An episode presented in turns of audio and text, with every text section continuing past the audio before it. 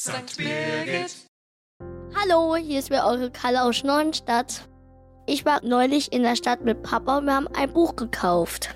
Da hat die Verkäuferin gefragt, soll es ein Geschenk sein? Dann hat sie das Buch für uns eingepackt.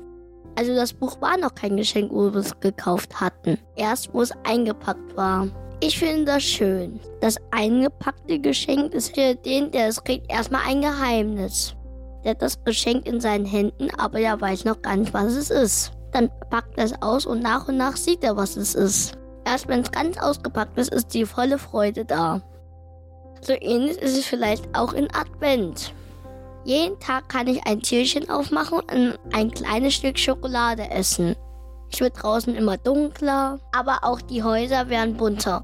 Man sieht immer mehr Kerzen. Es wird ruhiger und besinnlicher. Und ich kann jeden Tag einen Podcast hören.